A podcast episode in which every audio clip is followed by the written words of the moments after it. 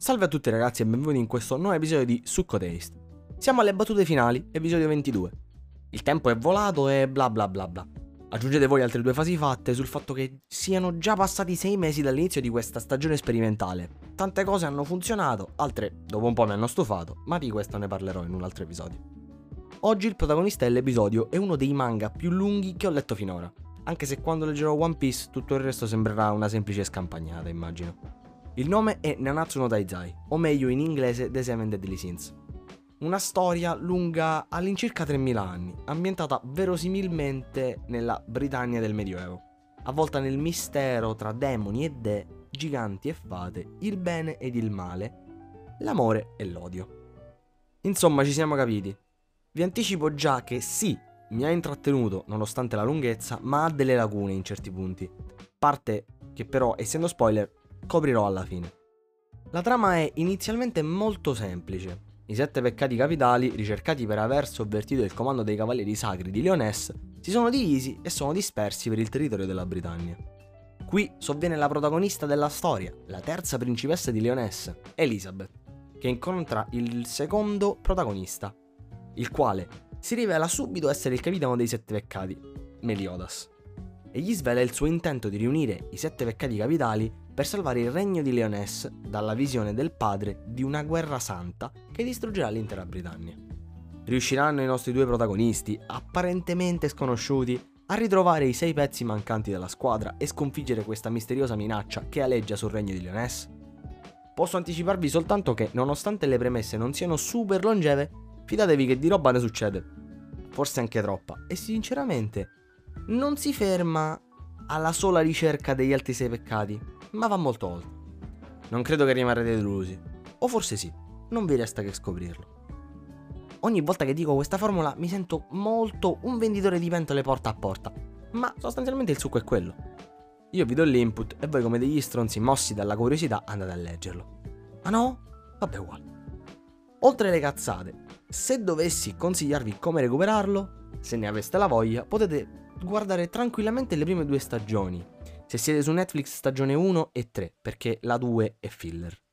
Poi vi fermate e continuate dal manga, dato che A1 Picture, che poi sarebbe la Sony, dopo le prime due stagioni ha abbandonato il progetto, oppure la produzione ha cambiato studio. Sinceramente non lo so. L'unica cosa che so è che le animazioni sono un pugno in un occhio da guardare, soprattutto gli incontri interessanti dell'arco narrativo mostrato in quella stagione non sono minimamente paragonabili al manga. Invece riguardo i disegni del manga, nonostante non vada pazzo per il tratto del mangaka Nakaba, i combattimenti me li sono voluti abbastanza, le dinamiche si riuscivano a seguire abbastanza bene. L'unica cosa che un po' mi ha dato fastidio è che le facce delle donne fossero praticamente tutte uguali, la differenza stava soltanto nei capelli. Me ne sono accorto circa a metà dell'opera e da lì in poi continuavo a farci caso ripetutamente. Non che sia un difetto, ma personalmente un po' di varietà ci sarebbe stata bene lì. Per quanto riguarda i villain invece, mi sono piaciuti più o meno tutti, tranne proprio l'ultimo che con il suo potere praticamente non si capiva dove finisse lui e dove iniziasse lo sfondo. Dopodiché non mi rimane null'altro da dirvi se non di recuperare l'opera e andar via, dato che adesso inizia la parte spoiler e se non sapete già come va a finire non vi conviene andare avanti, insomma. Dunque, ci siamo. Inizio col dire due cosette semplici. 1. La storia si è dilungata secondo me troppo dopo il combattimento con il re dei demoni, il primo. E 2 il modo in cui si è giustificato il mangaka con gli avvenimenti decisi puramente per allungare il sugo ha fatto veramente ribrezzo. Partendo dall'inizio, forse perché già sapevo l'andazzo, mi è risultato un po' lento nella narrazione, almeno per le prime due saghe, quella dei Cavalieri Sacri e quella dei Dieci Comandamenti. La prima completamente da bocciare, veramente pallosa, ma sicuramente la mia noia era dovuta sia all'assenza del mio personaggio preferito Escanor, sia dal fatto che già sapessi il twist a fine saga, dunque il brio del colpo di scena non c'è stato. La seconda già molto meglio, sia per il design dei comandamenti che per i loro poteri, più intrigante e poi la presenza di Escanor migliora palesemente il livello della trama, diciamoci. La terza saga, quella conclusiva invece, era praticamente il momento in cui il mangaka ha deciso che tutte quelle linee senza fine che aveva sparso per la storia dovevano avere il loro capolinea. Prima il mistero della provenienza della grazia del sole di Escanor, che in realtà era quella di Mael, il quarto arcangelo scomparso, e tutto l'intreccio con i ricordi artificiali del Goder originale, quello dei Dieci Comandamenti di 3000 anni prima, per creare Starosa e tutti i ricordi manomessi. Che per carità ho trovato anche ingegnoso come espediente e divertente. Ma se poi mi rendi quel personaggio materialmente utile soltanto a fare da jolly nelle situazioni disperate per riprenderle per i capelli, beh, perde abbastanza la sua ragione di esistere. Poi abbiamo i combattimenti. Sì, plurale. Contro il re dei demoni. Il primo combattimento, abbastanza noioso e molto caciarone, viene risolto senza dare un'effettiva spiegazione. E già qui si inizia a sentire la puzza. Meliodas distrugge le maledizioni che gravavano sulla sua testa e quella di Elizabeth. Dunque tutti in pace, no? Perché quello era l'obiettivo? Proprio no. Perché c'era una clausola, ossia che, senza dire nulla, in realtà Meliodas ha accettato i poteri del re dei demoni e quindi non può più rimanere in quella dimensione senza attirare miriadi di calamità naturali su di sé. Problema incredibile per il sensei Nakaba che già sbavava nell'ottica di scrivere un sequel e un happy ending e dunque è andato a pescare le uniche cose che non erano state risolte o mostrate, o meglio, ha aggiunto di suo pugno della roba per fare da pretesto per creare l'happy ending e il sequel, annacquando il finale però, già di per sé non esattamente fiero. E vi chiederete, che fa di preciso? Bene, prima recupera la storia d'amore tra Zeldris e Gelda, e per dargli una conclusione fa possedere il corpo del capitano Zeldris dai dieci comandamenti, sotto forma di bolle di potere distaccato che adesso però hanno anche una coscienza, ovviamente, della persona da cui si sono distaccati, cioè il re dei demoni, che cerca un altro vessello. Lo traduco così io. Vassallo, una cosa così. Insomma.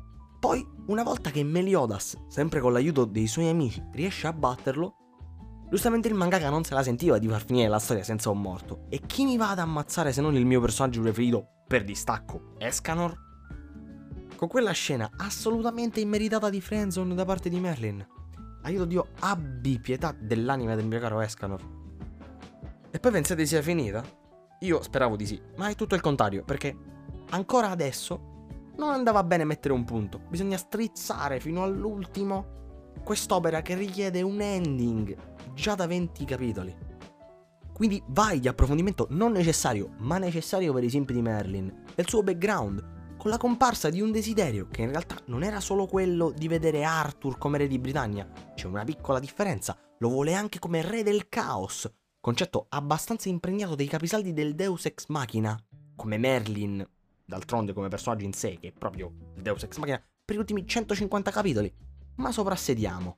Vogliamo parlare del fatto che lei in realtà ha creato il caos, ha ricercato il caos perché era innamorata di Meliodas, però non riusciva a odiare la coppia che formavano lui ed Elizabeth e quindi allora mettiamoci a studiare per ricercare questa potenza incredibile chiamata Caos. Insomma, ennesima battaglia finale. Dopodiché, finalmente questi tre capitoli conclusivi con happy ending che fa proprio, ti fa sentire stanco di aver letto l'opera, proprio dici grazie che è finita, la metti lì e dici vabbè. Basta così però. Per questo episodio ho detto anche troppo e non sia mai che questo mio sia classificato come rent e che voglia dire che non mi è piaciuta l'opera del tutto. Gli darei però un 5,5-6. Un giusto voto per una serie nella media. Che poi il voto poteva essere anche 6,5, ma quella sorta di glow up di King potevamo risparmiarci. Poi il fatto che abbia stravenduto in Giappone è un caso a parte è solo perché quelli onestamente ingurgitano abbastanza tutto quello che abbia spade, profezie, incantesimi e stronzate del genere. Ma questo è anche per un altro episodio.